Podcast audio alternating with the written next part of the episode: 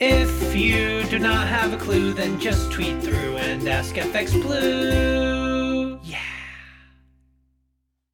Hello, good morning. It's Thursday the 25th. I'm FX Blue, toning it down here. So Bertie's back in his barber and I'm back under the brolly for the market brief. Uh, so Boris went to Ukraine yesterday. Uh, that was for one of his last official engagements in office. Uh, he called for the UK and Europe to endure the energy emergency in order to defeat Putin. That was as Russia announced it will close the Nord Stream 1 pipeline for three days next week. They say it's for essential maintenance, but it's more likely it's essential to maintain the disruptive supplies to Europe. Hashtag gas bans. Um, back home, Business Secretary Kwasi Kwarteng has been meeting with energy sector bosses. One suggestion from the CEO of Scottish Power is to freeze the energy cap for two years.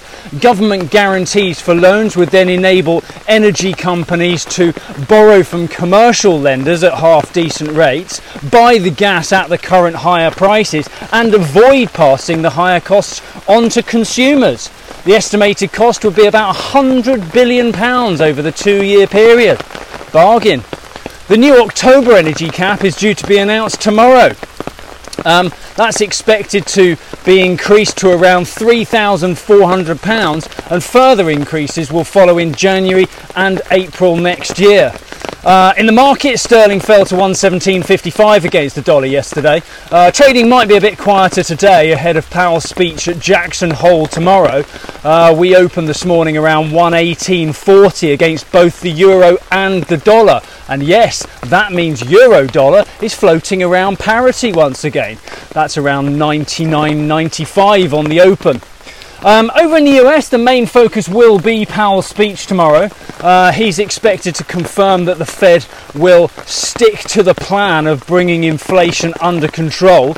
Um, the hope is that he will flesh out uh, these ideas and give the market a little bit of an update, as there haven't been many Fed member comments made in the uh, in the run up to Jackson Hole.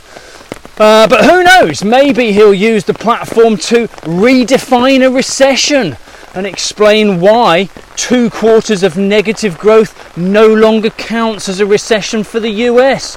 Um, there is an update for Q2 GDP later today. That's expected that the uh, negative 0.9% originally reported will be improved to negative 0.8%, but that's still 0.8% away from avoiding a technical recession.